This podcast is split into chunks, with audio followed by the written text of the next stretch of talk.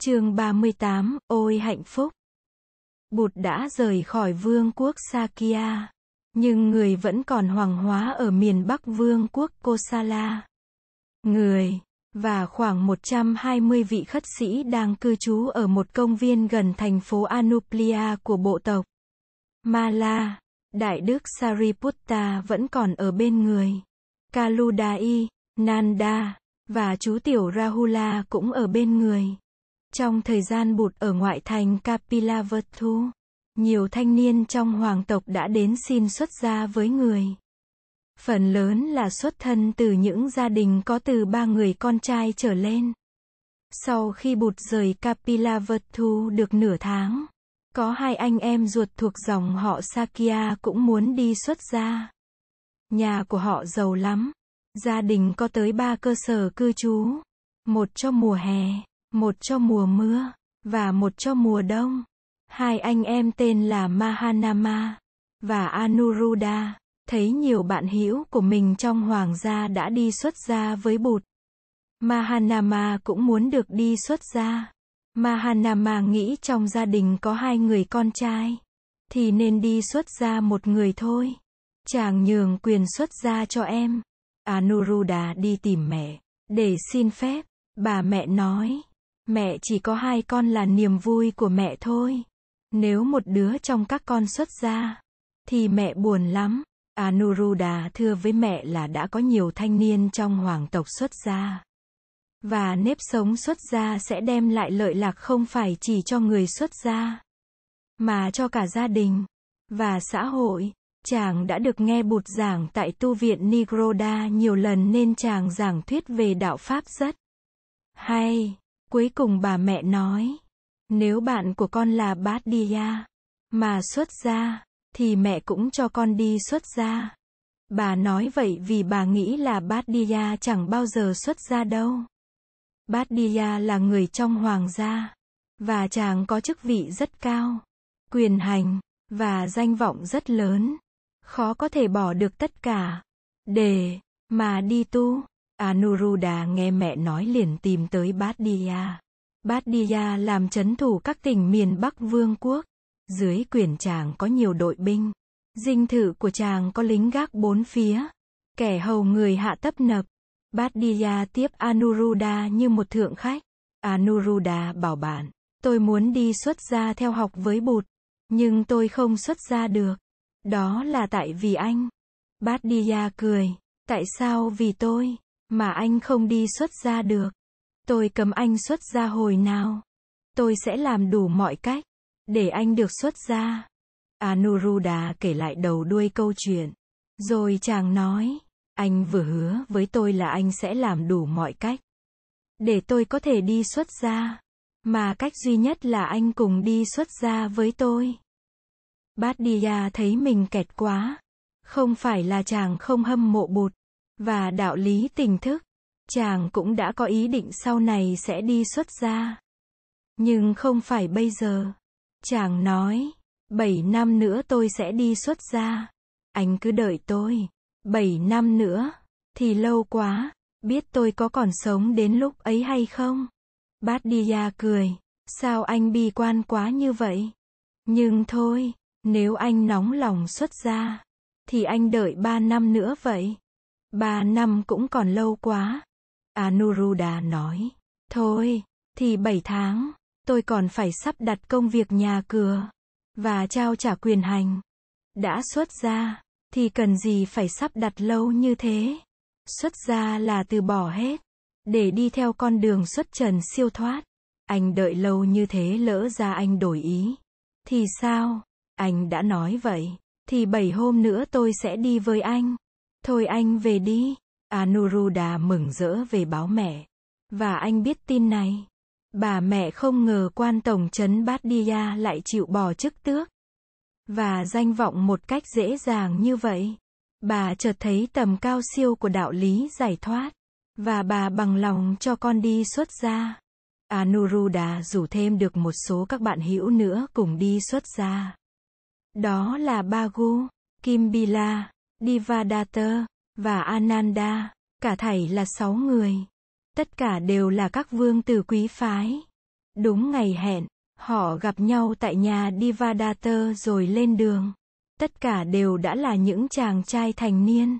Trừ Ananda ra, Ananda mới có 18 tuổi. Nhưng chàng đã được phép cha là thân vương Dronodanaraha cho phép đi theo anh. Bảy vị vương tử đi bằng xe tứ mã cho đến khi họ tới một thị trấn nhỏ nằm sát biên giới Kosala. Họ cho xe trở về và cùng đi bộ tới biên giới. Họ biết Bụt và các vị khất sĩ tùy tùng đang cư trú ở Anupiya. Cách biên giới không xa. Anuruddha đề nghị mọi người cởi bỏ hết những trang sức trên người và ăn mặc thật đơn giản trước khi vượt biên. Mọi người tán thành. Họ cởi những sâu chuỗi ngọc và những chiếc vòng bằng vàng bằng bạc ra và gói lại trong một cái áo. Họ định đi tìm một người nghèo để tặng tất cả những châu báu đó rồi sẽ tìm đường ra biên giới sau. Vừa định đi vào trong thôn để kiếm một người nghèo thì họ thấy có một quán hớt tóc bên đường. Cái quán khá tồi tàn. Người thợ hớt tóc là một chàng thanh niên trạc tuổi họ. Mặt mày cũng khôi ngô, nhưng ăn mặc rách dưới nghèo nàn. Anuruddha ghé vào quán. Chàng hỏi tên người thợ hớt tóc. Anh ta nói anh tên là Appali. Chàng nói các vị vương tử muốn nhờ anh ta chỉ đường ra biên giới. Appali bằng lòng.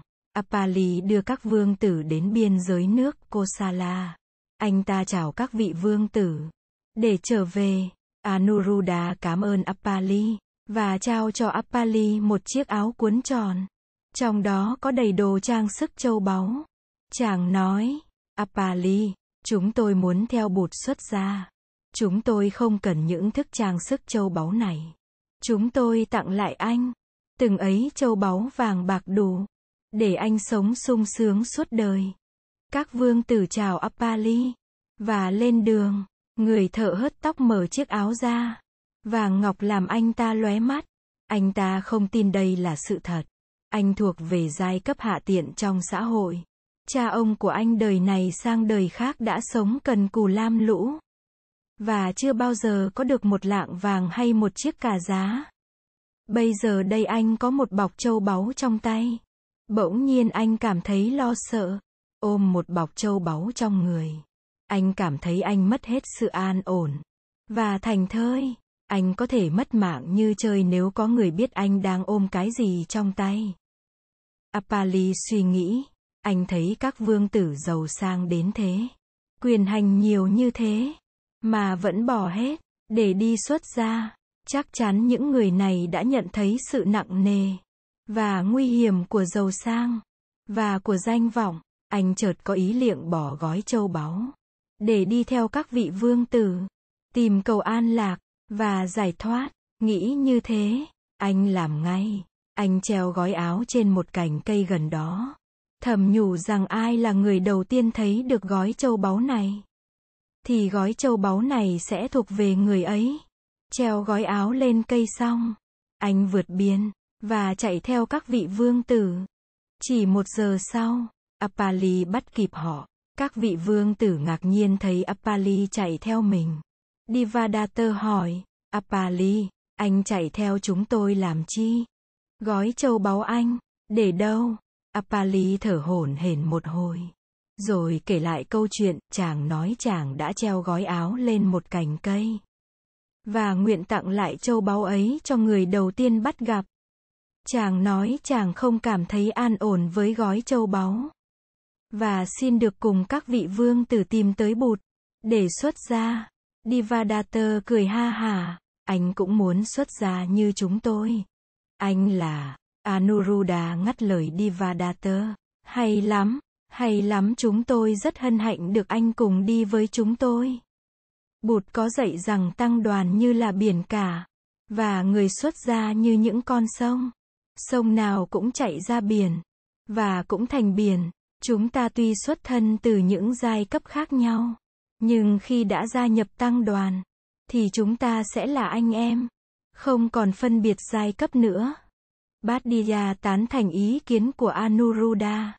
Chàng đưa tay nắm tay người thợ cạo Appali, Chàng giới thiệu chàng là quan tổng trấn từng chi nhậm các tỉnh miền Bắc của vương quốc.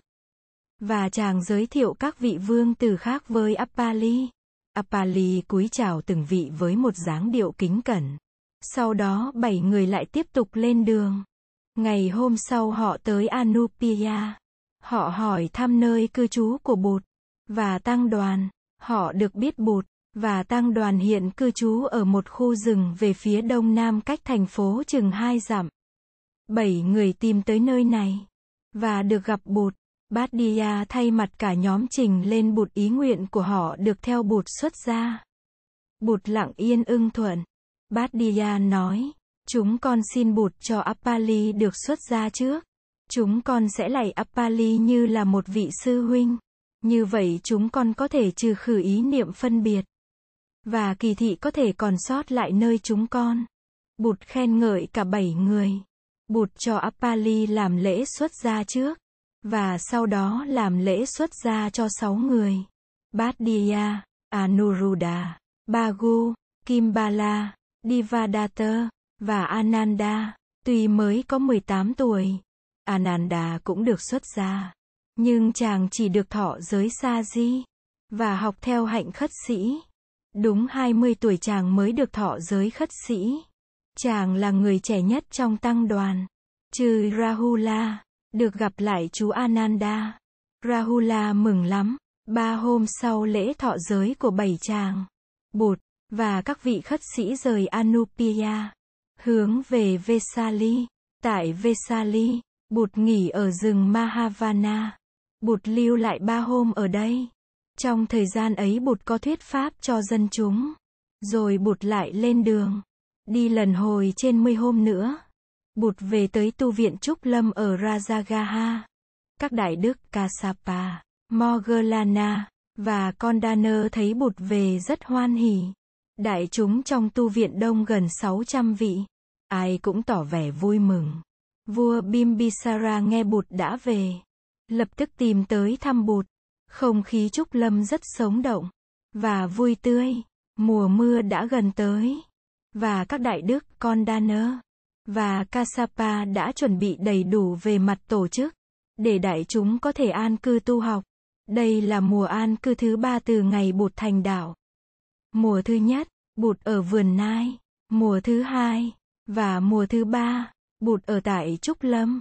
Đại đức Bát Dia, trước kia làm quan tổng trấn miền Bắc Vương quốc Sakka, và là người trong hoàng tộc Sakya. Tu học rất tinh tiến. Tại tu viện Trúc Lâm, Ông học theo Đại Đức Kasapa, Chỉ cư trú dưới gốc cây. Mà không ngủ trong am thất. Ông học tập rất chuyên cẩn. Và sử dụng phần lớn. Thì giờ của ông vào việc thực tập thiền quán. Một đêm kia, trong lúc thực tập thiền tọa dưới một gốc cây, ông bỗng cảm nhận một niềm vui sướng mà chưa bao giờ ông từng biết tới trong thời gian còn ở nhà. Ông thốt lên, ôi, hạnh phúc ôi, hạnh phúc, lúc ấy trời đã về khuya. Có một vị khất sĩ ngồi thiền tọa cách ông không xa nghe được những tiếng ấy. Sáng hôm sau, vị này tới gặp Bụt. Ông thưa với Bụt, Thế Tôn, hồi khuya, trong lúc thiền tập, con có nghe khất sĩ Bát Dia thốt lên hai tiếng ôi. Hạnh phúc, con nghĩ là thầy Bát Dia không cảm thấy thoải mái với đời sống xuất gia.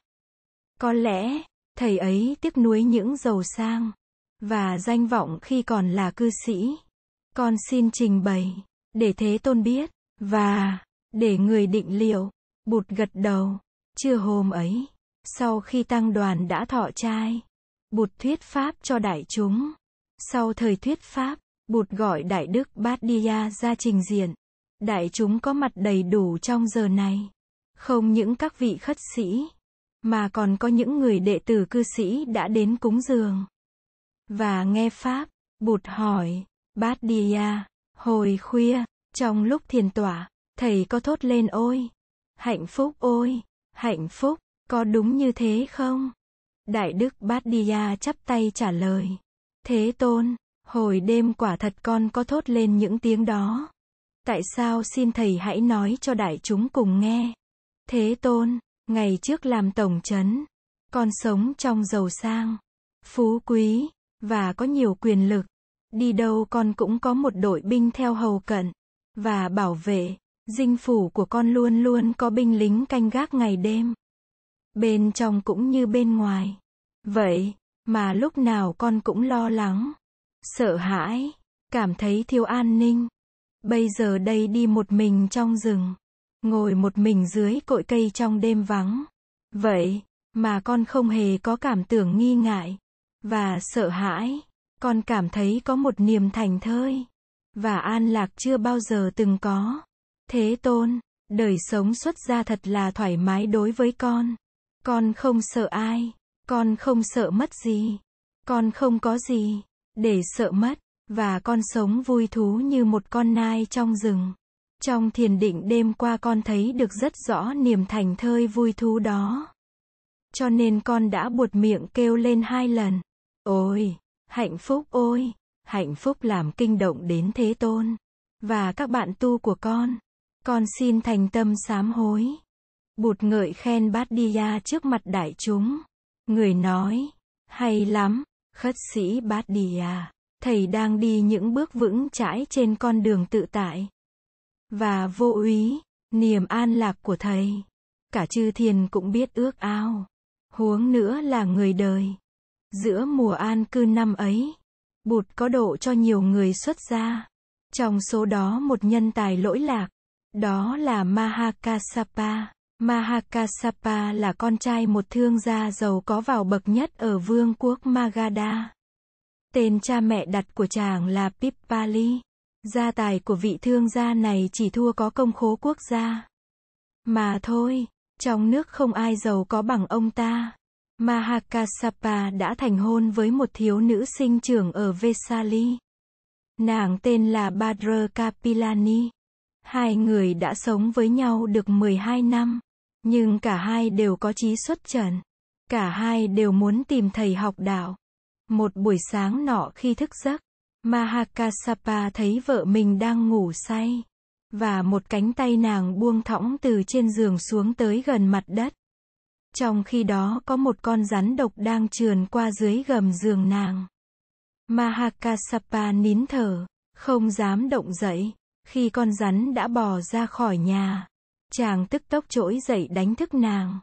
Cả hai người cùng ngồi chiêm nghiệm về tính cách vô thường của cuộc đời.